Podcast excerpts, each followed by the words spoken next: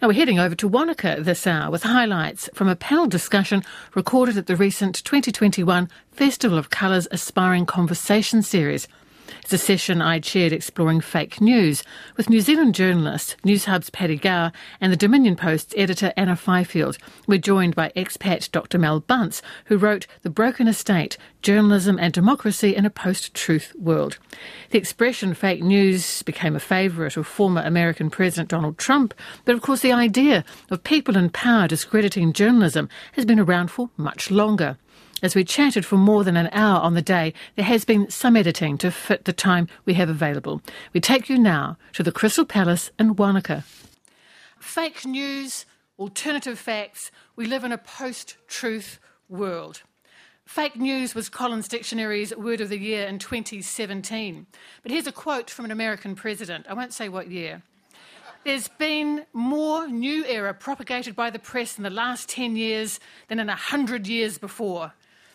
Now, it wasn't President Trump um, who so liberally used the phrase. It was, in fact, John Adams, and the date he used was 1798. Wow. He scribbled it in the margins of a treatise, uh, predicted that free press would advance knowledge and create a more informed public.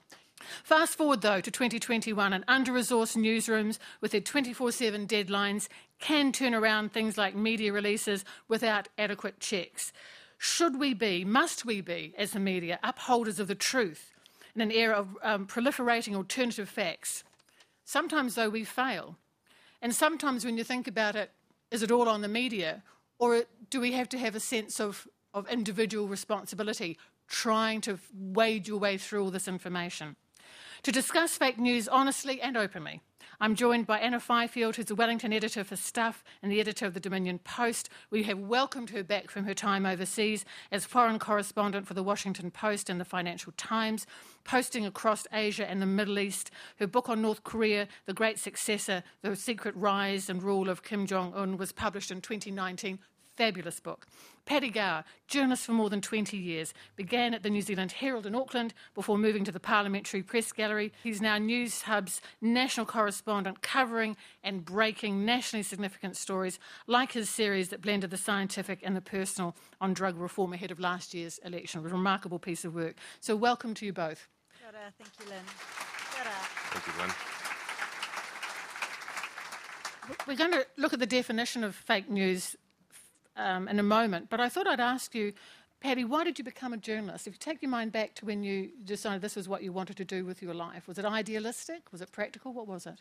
It was kind of practical. You know, I was at university and I um, suddenly had a BA and uh, was not ready uh, for the workforce and um, um, applied to be a journalist, uh, go to journalism school, and I didn't have any journalism, so I went back and did an honours year and, and, and did some work for the salient at Victoria.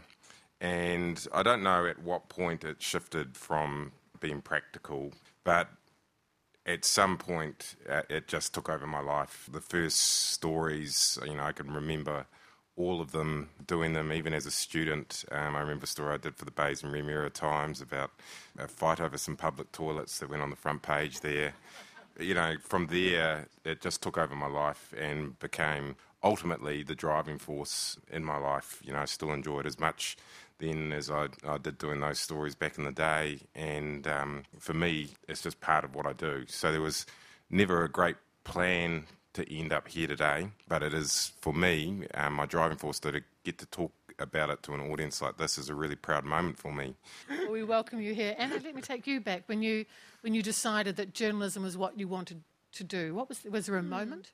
Yeah, there wasn't a moment, and it wasn't a decision. It was just I was just always a news junkie and wanted um, thought it was the best job in the world to have a license to go around asking questions and to write and to think about it in that way. And I mean, I, I was such a geek as a teenager. Like, I used to cover my school books with pictures of like Paul Holmes and Anita McNaught. Like, so embarrassing.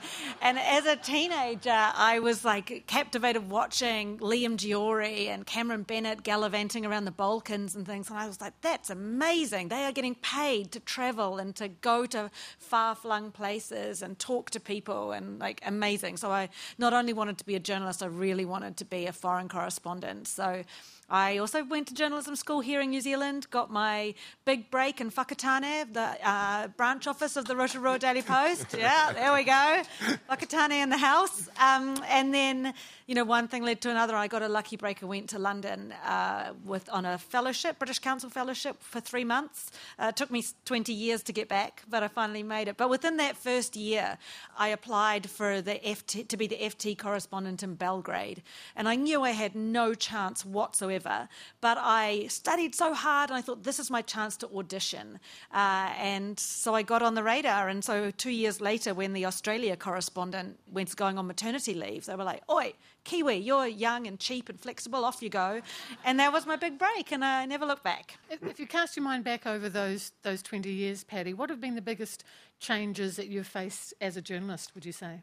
Obviously, um, when I first walked into my, my first job, and um, I remember the New Zealand Herald rang up, which was, you know, sounds like a great opportunity as a first job, and asked me if I wanted to work there. And before they'd sort of told me everything. I was talking on mum and dad's landline, and um, uh, you know the old 0675872276. They'd rung up on that, and uh, I'd sort of said yes before they'd kind of given me the job, which was um, the first ever uh, night duty reporter from 6 p.m. to 1:30 a.m. Uh, starting on uh, starting on the Sunday night, which as a 22 year old didn't leave you sort of much room for socialising during the week, but you could stay up all night on Friday and Saturday because your body clock was out. And you know, my job was to clear the facts. Back in those days, you know, this isn't that long ago.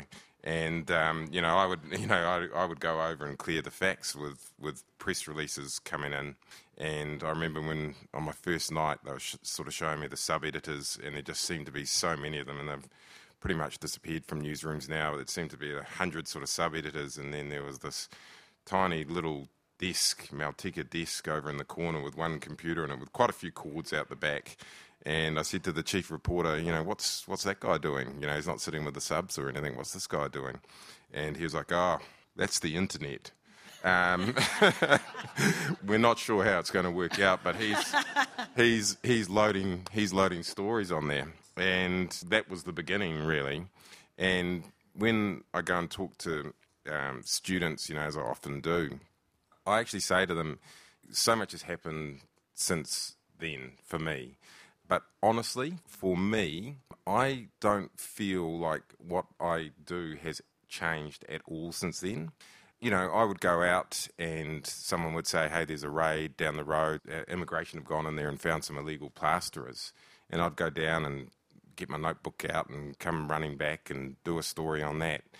And that's really all I do now. Despite all of this technology and 10 years in Parliament, I haven't really changed the way that I work in that I kind of just go and get the information however I can, usually through human means in some way, and then I make it into a story. And that, to me, shows the strength of journalism in that, to be honest, technology has not changed what I've done day to day um, in 22 years.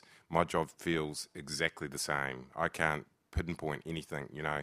I mean, we used to do courses on how to use Google. Um, I've, I've, been on a course on how to use Google. It took a day.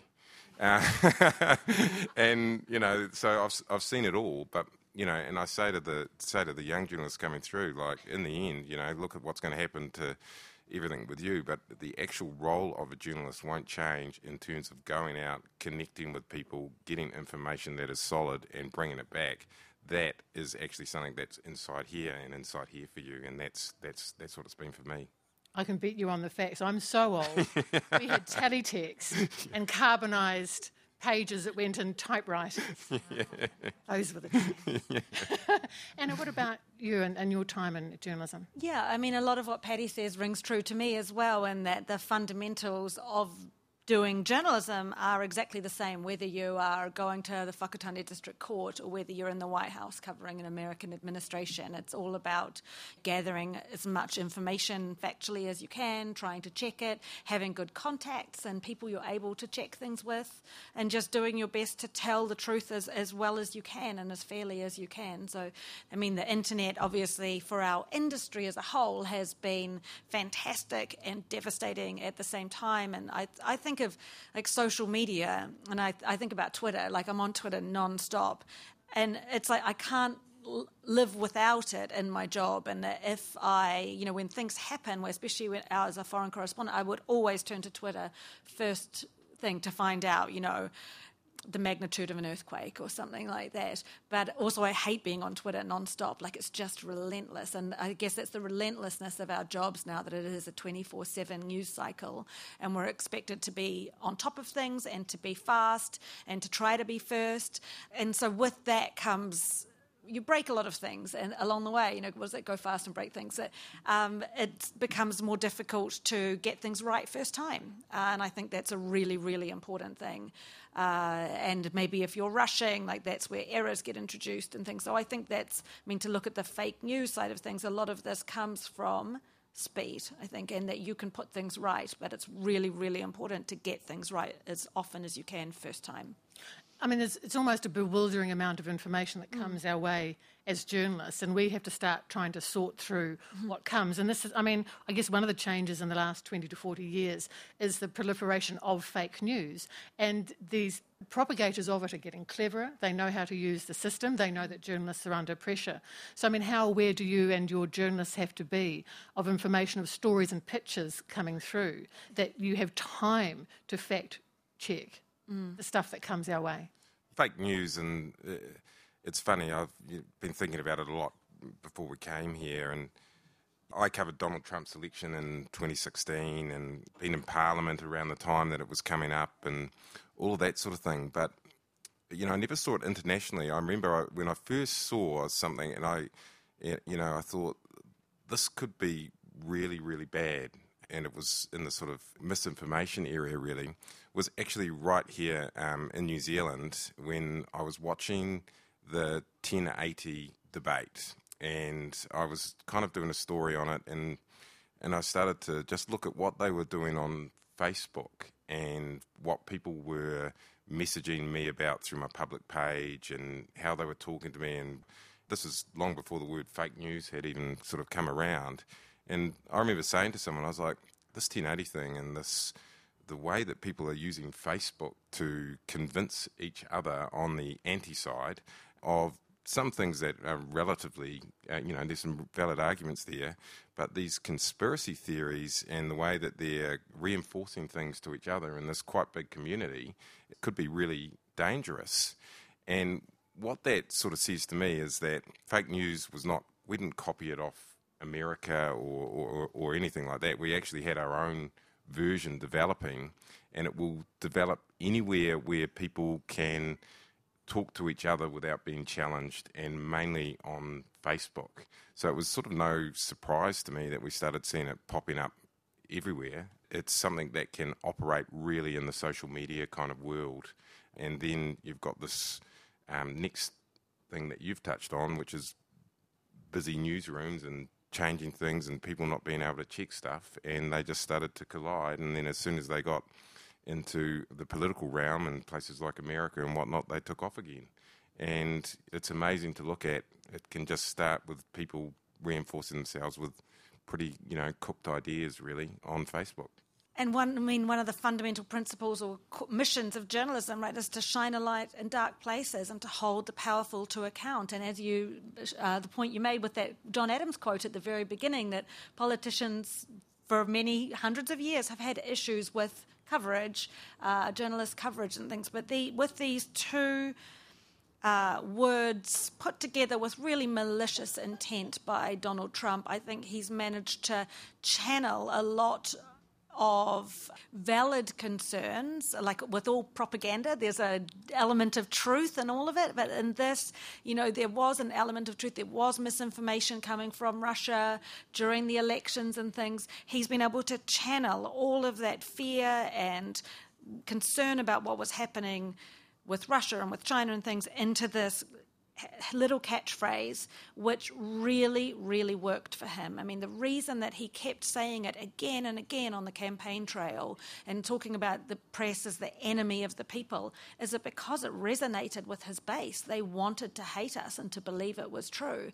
And to watch what that's done and how that has dramatically increased the polarization in the United States, um, not just in the media, but across society as a whole, it feels pretty toxic now and many on many subject matters. But also, I mean, in my previous incarnation, you know, being out in the world and watching how dictators the world over had co-opted this phrase. So, like in places like Cambodia and things, you would see. Uh, the leader and uh, across Africa as well saying fake news for anything they didn't like. And so the way that this has taken hold is really, really alarming to you know, our business, and because there are many, many journalists out there who are trying to do their very best to tell the truth. You know, we don't do it for the money, that's for sure. We do it because it's a calling, right? And that this is, we see this as a role that we should be playing in a healthy democracy. And in fact, over the past couple of years, watching what happened with Brexit in the UK and the Trump era in the United States, I think we've really seen what happens when good journalism is compromised in a way or where the society stops functioning properly. Um, look at what's happened in the US. The democracy cannot be carried out properly. So the stakes are extremely high. So, yeah, I'm really concerned about the impact of that. And in some ways, I've been back in New Zealand for six months. I don't know what it was like before, but I have been surprised at the level of abuse that comes in through my email box. And sure, I got loads of it in my previous job. I was either a communist lackey or, you know, something on a daily basis. But just the fact that New Zealanders' default starting position is to be abusive and to just think that we're absolute rubbish at everything. Um, and that's, I mean, call me naive, but that has been surprising that that is almost the entirety of the feedback I get. It's confusing, right, isn't it, for us in our profession because whenever the trustworthy occupations list comes out, mm. we're right down there wallowing in the, in the bottom with politicians, mm. you know. Yeah. And yet, in times of crisis like the ones we've gone through, what a surge of people coming back relying on journalists to, to try and sift through and give good information. Yeah. Yeah. I mean, what happened in New Zealand in the last year, because this, this talk was um, obviously scheduled for last year, it has been quite extraordinary when you, when you look at some of these, some of these trends. And, you know, we've had journalists, you know, during the lockdown and the 1 p.m. briefing and, and that kind of thing, you know, journalists where people were able to watch what they're doing and asking questions, you know, they're was this theme, and New, New Zealand was kind of in a on a war footing or what have you, and people were emotional, but journalists quizzing authority about what was actually happening, some people were really quite critical of that and, you know, would abuse the journalists for doing that. And I found that difficult, you know, including your own friends and, and, and stuff like that were just like, what's going on in there? And I was like, well, they're doing their job and they're doing an awesome job from what I can see, you know. And But there was this criticism that started to build up for journalists for you know for what I saw as asking really valid questions, and at the same time, in some ways for the media in New Zealand, it was a watershed moment in that. Uh, we were in quite a bit of financial trouble, but it gave people the opportunity to see how needed we were and how trusted we could be and how necessary we were. And so, in some ways, COVID 19 came around at the perfect time for New Zealand media to remind people and show people what a role media could have in keeping things going.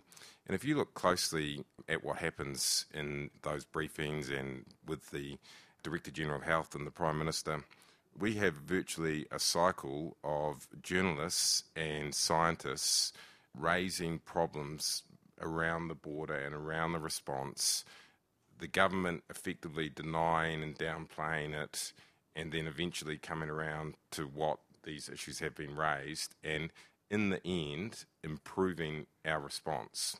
And, you know, that man uh, sitting at the front there, Michael Baker, has been part of this constantly. And we've had that element as well that has strengthened the media and that our relationship with science, and Michael knows this because I've told him, and I'm, I'm happy to say I didn't know what an epidemiologist was before COVID 19.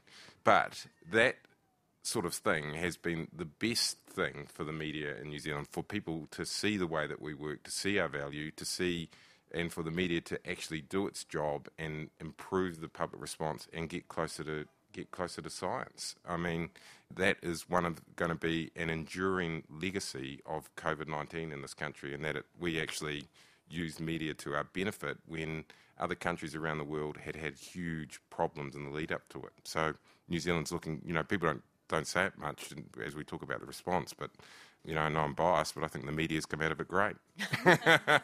Another thing we've seen in the last year, of course, that the rise of the conspiracy theorist, Anna, mm-hmm. and this is uh, difficult to tackle because with social media, they are directed to sites where they will find only information for those of like minds. Mm. Uh, and this is going to be a big, very big issue for us, of course, with vaccination. Is the media the main barrier between that kind of, of dangerous thinking and talking mm-hmm. and the public? Well, just to briefly go back to what Paddy said earlier, I think last year really showed that good journalism, fact based journalism, can make a kind of life and death difference in many situations, and that the role that we played in getting information out to people about the importance of wearing masks and yeah, reporting on things like what Michael Baker is saying and Siouxsie Wiles telling us to make sure to dry our hands, not just to wash them. You know, this really does make a big difference. And when you look at what's happened in the US and people are questioning, oh, masks, social distancing, not necessary and things, that's a life or death matter. A slower burn life or death matter is climate change and how we report on things like that and, and the kind of previous position that you had to be balanced on an issue like climate change, which increasingly, you know, at stuff we don't give space to climate change deniers. We accept that as a fact now. But it's a big question now about how we deliver our message to people.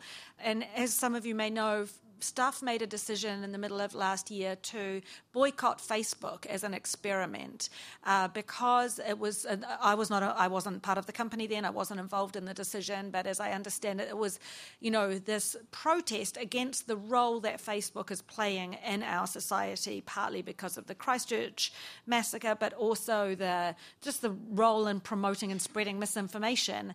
And I, I mean, I absolutely agree with that in principle. But now I also see that the effect is to maybe create a vacuum. And so that on Facebook, what you have is the misinformation spreading, and how do you spread the information or the true facts, not the alternative facts there.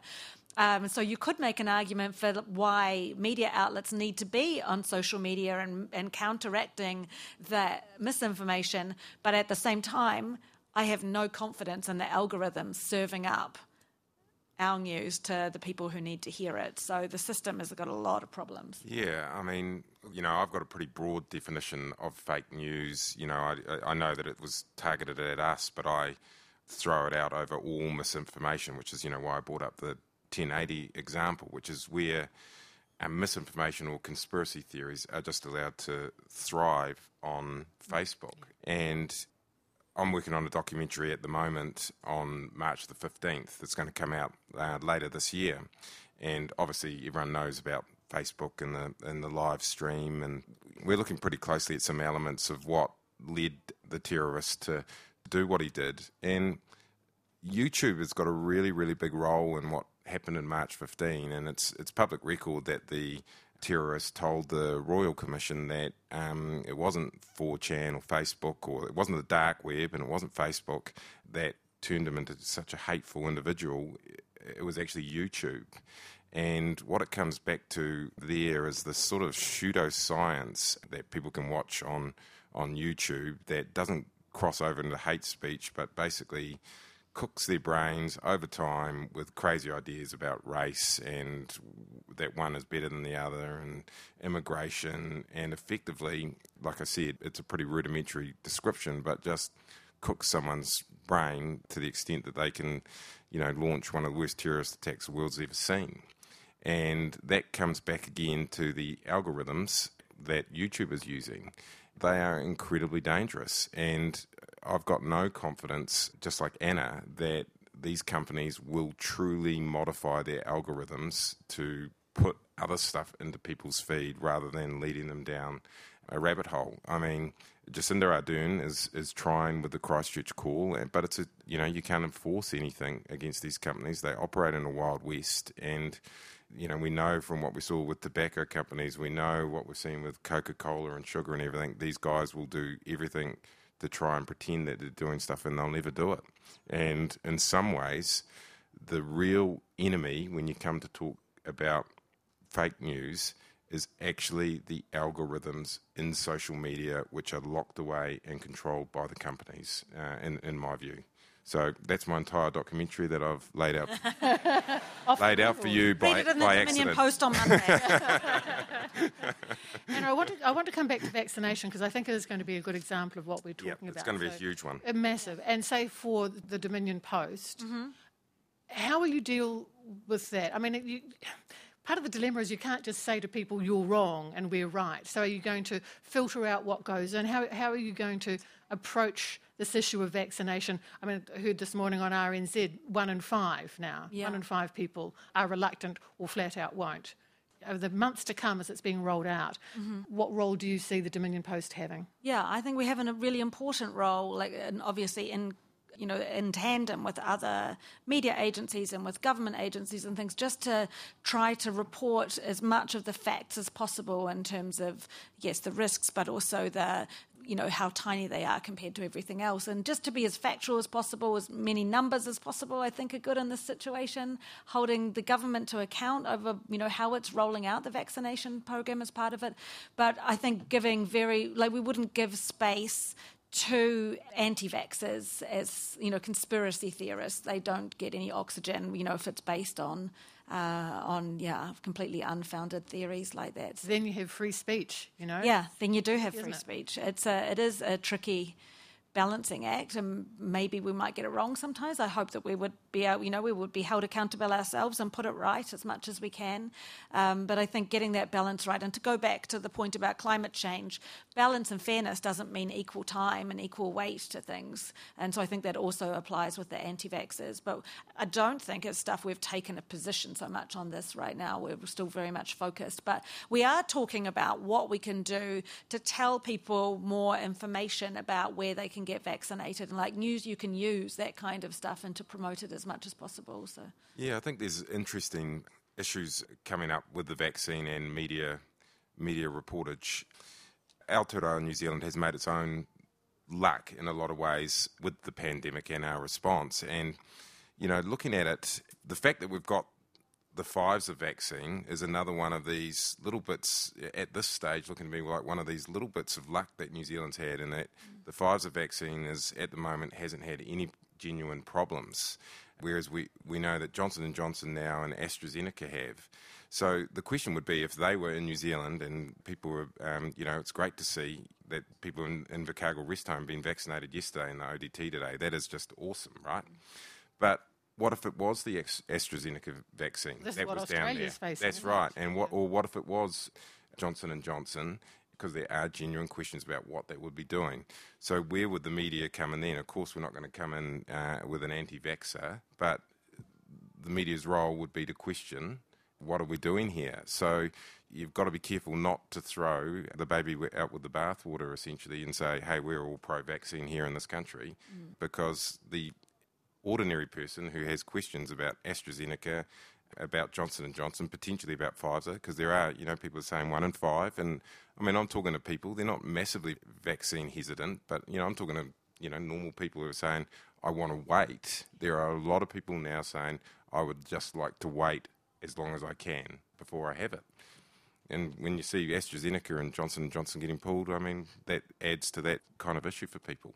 Realistically always a, risk when things are, are rushed. Look, I'd like to invite um, onto the floor uh, Dr. Mel Bunce, the broken estate, journalism and democracy in a post-truth world. We're lucky to have Mel. She's just out of quarantine, having come from the UK, and she was a, a speaker with us this morning. Welcome, Mel. Thank you. And I've also had the AstraZeneca uh, vaccine, um, I come to you at a high risk group. um, Mel, I know you've been, you've been listening to this conversation. This is, you know, the, the, world in which you live also. Since you wrote The Broken Estate, I mean, it's really only a couple of years ago, but, but how have things, and let's look at fake news, mm-hmm. how has the scene changed? Because I think you were writing in here saying, oh, New Zealand, you know, you, you're pretty lucky, really. It's not such a big issue here at the time, but it feels like everything's changed in, in a very short space of time.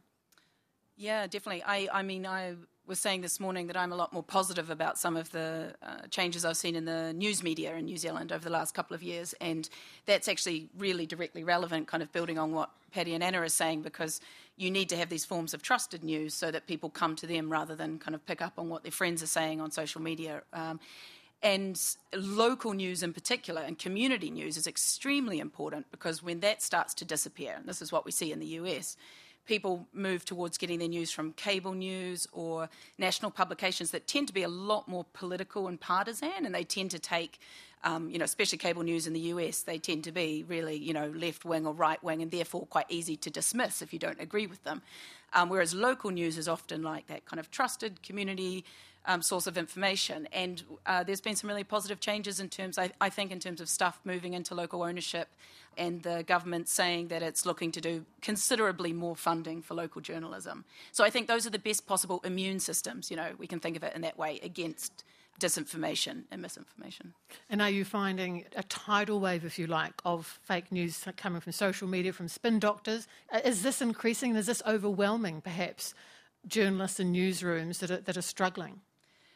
Yeah, definitely public relations has been a key issue for years and years now. As you guys know all too well, that um, oftentimes the public relations teams are more resourced and more senior than the journalists that they're trying to influence. And oftentimes, you know, in the UK, we talk about um, a, a kind of increase in journalism, which is these journalists under pressure are really just taking press releases, making tiny changes to them and republishing them, or maybe just taking, you know, some posts off Twitter and packaging them and here's a news story, because they're trying to produce 10 stories a day under huge pressure. So they're not doing the same critical appraisal, fact checking, the human element of the journalism that Paddy was talking about. That's what's really under pressure, and that's kind of making the, the relationship a bit um, unbalanced, I would say. Are you finding, Anna, that, that PR is getting more sophisticated or more prevalent?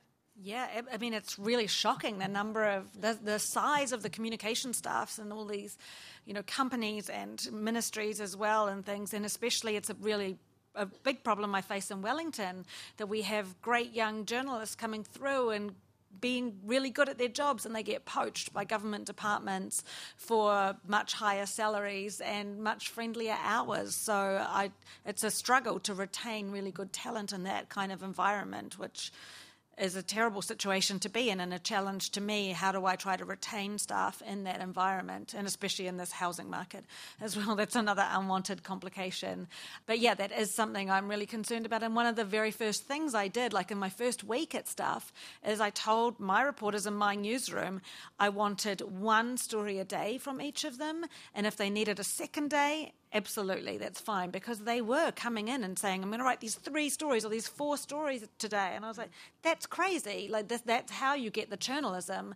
They will rewrite it, like, do the bare minimum to make a story. This is the example of my newsroom, but this is the wider ecosystem. I'm not picking on my journalists, you know, but there's, there's this pressure uh, on them to pump out lots of copy. So just by saying to them, just do one story and do a great job of it, you know, much more satisfying to them as a professional much more satisfying for the reader to read it. And I think, yeah, everybody's better served. That's what I say, of course, that I want just one story a day, but sometimes news does intervene and, you know, we'll have to race on breaking news in particular. But I think we could have less news, better news in New Zealand.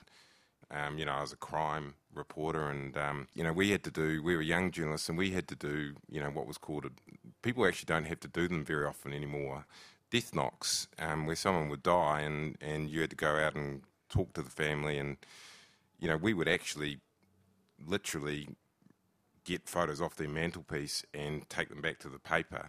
And that skill set is gone because if someone dies tragically now people just go and jump on facebook and grab it and the photos out there.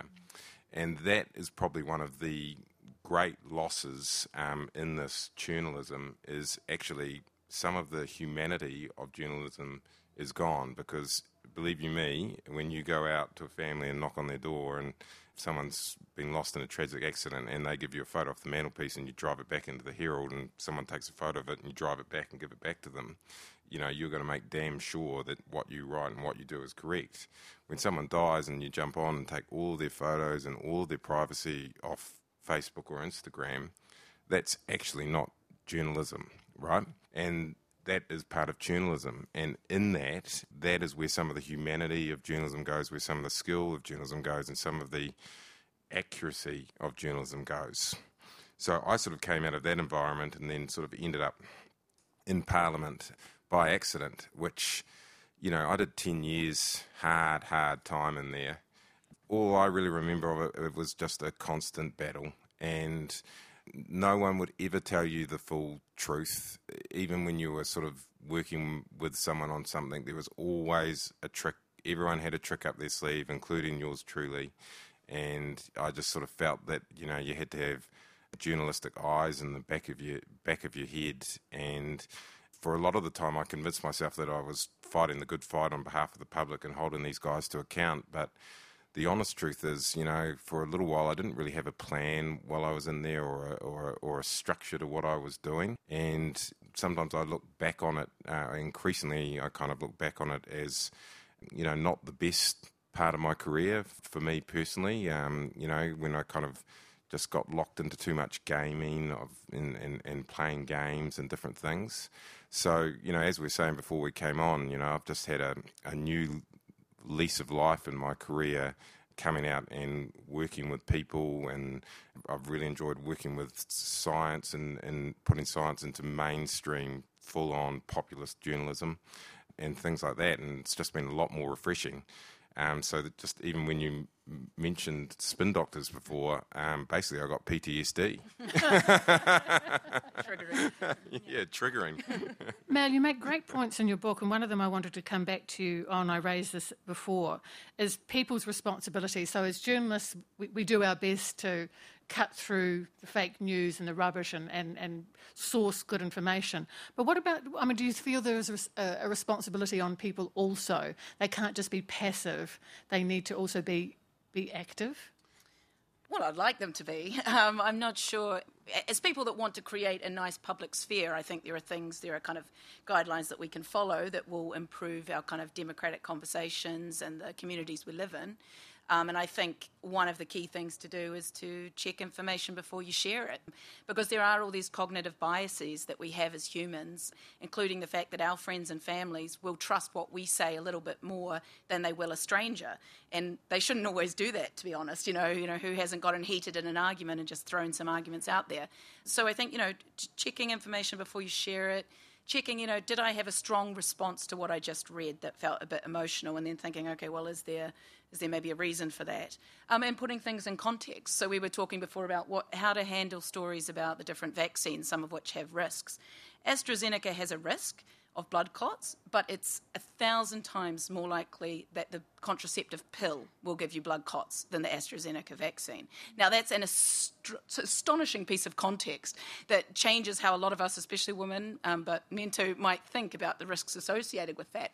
And so I think thinking about the context, not just sharing pieces of information without that wider yeah, we can all do our bit to contribute, definitely. And there's an interesting development. Is it Twitter or Facebook? I think it's Twitter now. Um, asks you, yeah, it's Twitter. Um, when you share a story that you haven't read, it says, you, you, know, are you, are you sure you want to share that story because you literally haven't read it? I think that's a very healthy reminder. Yeah. Yeah. you know, just to be prompted. Don't just, you know, you saw the headline, you want to pass it on. Why don't you read it first? Yeah. I mean, they need a clickbait warning like that as well, don't they? You know, I remember when clickbait was first coming in and people would always complain about clickbait, and you know, and then I was like, well, why why are you clicking on it? yeah, and then I kind of got to why do I click on it? Because I don't like I don't, I don't like it either, and you know that's been one of the one of the frustrating things is, you know, we could actually stop clickbait by not clicking on it, but for some reason, um, including the, you know, some of the journalistic trickery, but also our own weakness, we do look at it and pretend not to. And I always remember my dad, who used to pretend that he didn't watch Shortland Street, but you know, I'd occasionally catch him at the side, kind of asking questions about what was going on, and that was the sort of the, that's the weakness that leads to to clickbait, the fact that we kind of deny that we actually do click on it sometimes. Yeah, that's where that human frailty comes in around all of this sort of stuff. So we've got a role to play, but it's just really hard sometimes. Mel, I wonder when you were in the UK and the whole Brexit debate, which has mm. kind of been swamped but is yeah. still an issue. Uh, I mean, did you see a proliferation of fake news over yeah. that time you did. Yeah, yeah. Absolutely. And I, I would say I'm a bit careful using the word fake news, which sounds like a boring semantic thing, but we do we talk about this all the all the time in my journalism school in London. I do I share Anna's concerns that fake news is used by kind of political authoritarian people around the world to discredit journalists. So we zoom in and focus a lot about disinformation and misinformation. And disinformation when you're actually trying to deceive someone, and misinformation when it might just have been a mistake that you kind of shared that.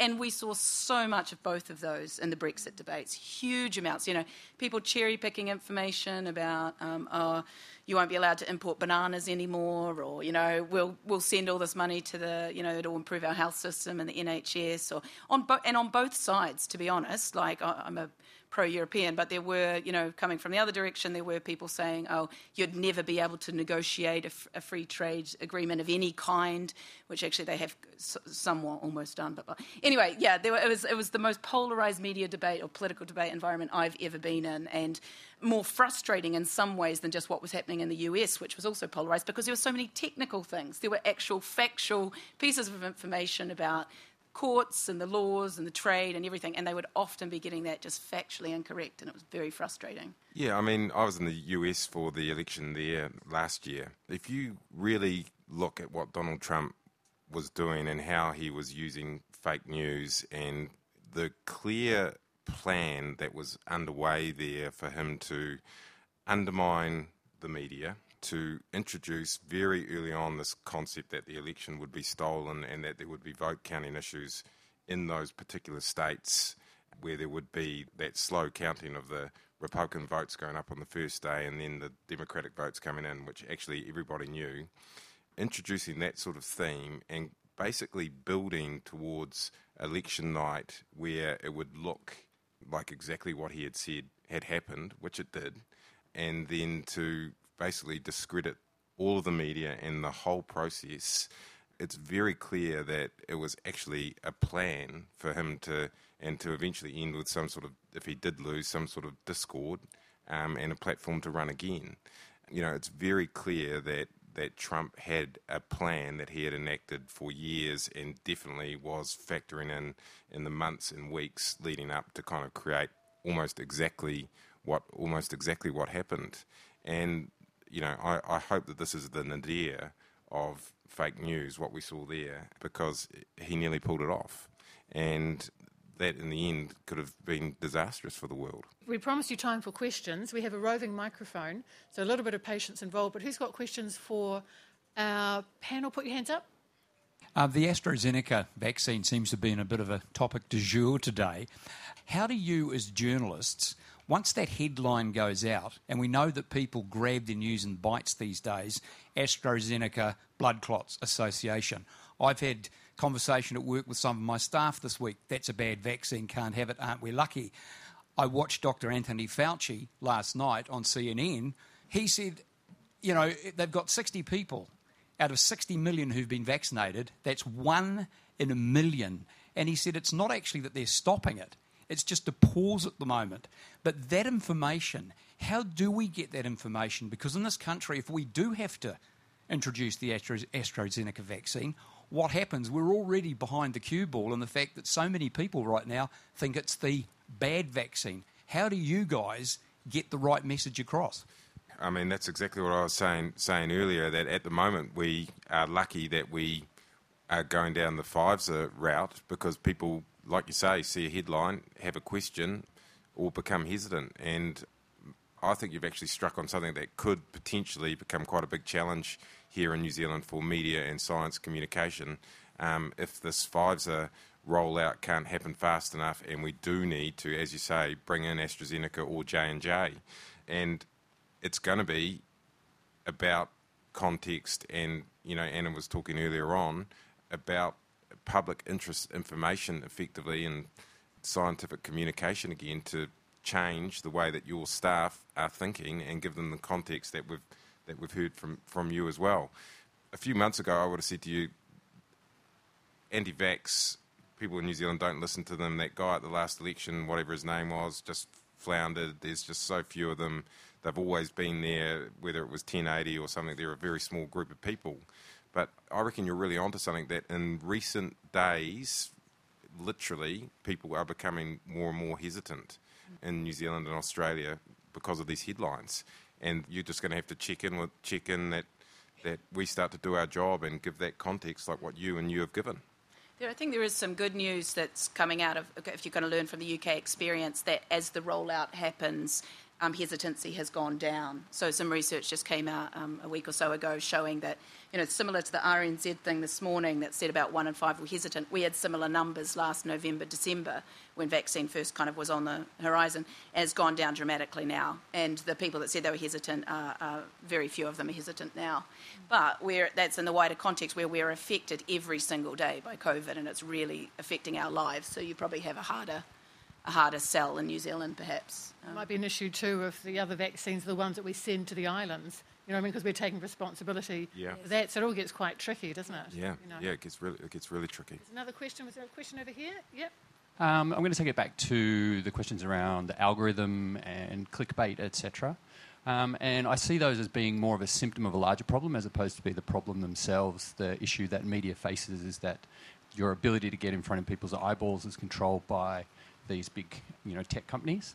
Um, would it not make a lot more sense for the media to be campaigning or lobbying to actually see more regulation around that so that we are not seeing what we see due to commercial interests? Essentially, those algorithms are created by people, and the idea behind them is to make the most money as opposed to uh, having the social or community good as the primary driver of how those algorithms operate. So until we see a change where those algorithms are not driven by a uh, commercial, you know, shareholder return type of arrangement, we're not going to see a change in how they operate at all until that changes. Because at the moment, they operate to make the most money, and not showing true news and showing misinformation and disinformation makes the most money at the moment. So, how do you see the media playing a role in changing that? Yeah, I mean, if we look at the case of Australia, it's fascinating to watch what has happened there. I mean, that's a little different from what you're describing, but how the Australian government did stand up to Facebook and Google and hold them to account for you know, the way they've gutted our industry and, and sucked away our ability to report on these kinds of things. And Facebook and Google, I mean, especially Facebook, sure did take notice. Or Google saw the writing on the wall, right? And but Facebook took a little longer. Um, but I think standing up to them and holding them to account, and if you want to operate in our democracy, you have to participate responsibly in it. Would be a great thing. I hope that our government is making plans to do exactly the same thing right now.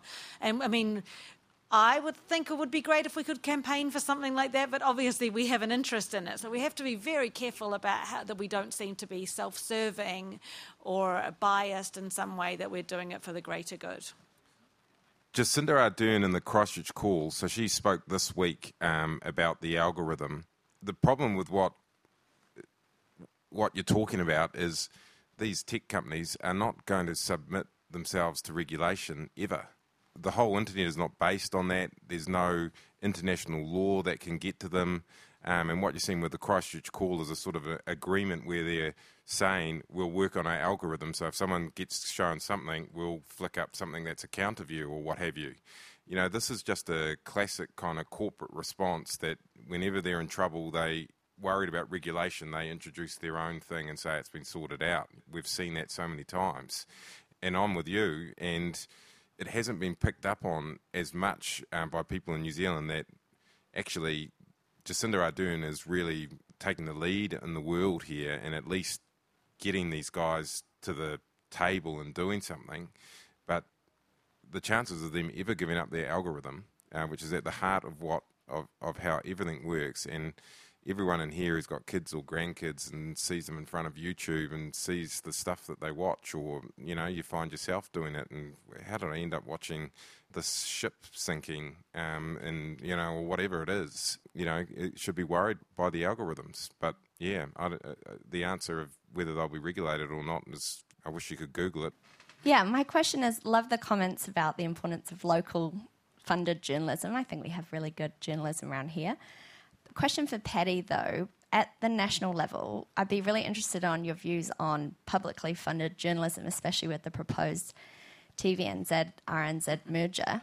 And I just wondered what you think the media industry's response to that will be if it results in a reduction of market share for privately owned journalist companies. Yep. Okay. So yeah, I mean, I do um, publicly funded journalism. Um, my documentaries are funded by New Zealand On Air. They wouldn't happen without that money. It's that simple. No one would pay, you know, the money that's required to do them. They wouldn't happen. Um, so that's one of the great things about publicly funded journalism is that we do get to do stuff. So a huge supporter of that at a national level through New Zealand On Air. In terms of the TVNZ RNZ merger, on one level, it's great that media has sort of strengthened in New Zealand over the last year or so, and, and the government taking an active interest in public media. Whether you agree with the with the merger or not, you know, in, in my view, is a good thing because they are interested in, in what's happening out there and the structure of the market. I think the last part of your question, and, and forgive me if I got it wrong, is would commercial players like TV3 or, or, or what have you be worried if TVNZ, with the help of the government, took more of our market share? That's um, really something that you'd have to ask a chief executive or something because it's quite quite complicated. But yeah, at the moment, TVNZ is backed by the government, and we um, up until recently, um, when we're now backed by a massive international conglomerate, we're backed by pretty much nothing. And um, um, it will be a problem if you have a publicly funded competitor that's taking advertising not just off TV3 but off Stuff and stuff like that and kind of has a unlevel playing field. But let's see what they come up with. We've got time for, for one more question. So, one, one more question, fake news related. Hi. I know a lot of young people tend to only get their um, news from social media, which, as we know, can spread misinformation and disinformation. Do any of you see a future where more traditional media sources uh, try to cater to young people and draw them in to provide them with uh, more factual information? Great question. So I was at the Washington Post until September last year, and one of the big innovations was that they had a person there in the newsroom whose entire job was making TikTok videos mm. on the Washington Post account, and they were hilarious and things, but there was not much news content in them, but it was a way to draw younger people in and engage them and meet them where they are, where they were. I don't have the analytics around that, but I think it was a great way to, to try to reach people. But now the number one source of audience engagement and um, bringing new readers, yeah, consumers of news into the Washington Post is Instagram. So they are putting a lot of effort into that. You can see it with the New York Times, the Guardian as well. So yes, I think that old dinosaur media is trying to innovate and things, but the problem is, yeah, getting to people and getting the people to read the stories, to click through from the Instagram page, I guess. And so, I mean, one of the things I always ask students uh, when I go talk to them is, where do you get the, your news from? And if I'm lucky, it's kind of Vice or something like that, but usually the Daily Show or the satirical programs uh, and things like that, or, or YouTube is an often a, a, common answer as well. So it's a big challenge to us. And at the like when I look at the Dominion Post, when I say I want to try to attract younger readers, I mean mid thirties would be great. not talking very young. is this just to wrap this up, Mel? Is this something that you're looking at? At your school, you know, yeah, engagement yeah. of younger. Uh, that's exactly what it made me think of. Like our the number one graduate destination, just about for some of our students, is going to legacy organisations, but working on their social and trying to increase engagement. Um, and there's also, I think, that one of the positive notes I like to think about sometimes is that there's research showing that young people are actually more used to paying for news and content online than older demographics because they're used to having Spotify subscriptions and Netflix and things like this. So people are hopeful that a kind of Gen Z, who are kind of native uh, internet population, might actually be willing to pay for high quality news brands in the future. That's the hope, anyway. Now, if you would join me, please, in thanking our candid, fascinating guest today, Mel Bunce, Anna Fifield, and Paddy Gower. Anna, Paddy, and Mel talking to me about fake news at an aspiring conversation session at the Festival of Colour in Wanaka last month. Thanks to all of them for agreeing to let us broadcast the session, and to Philip Tremewan, the outgoing director of the festival.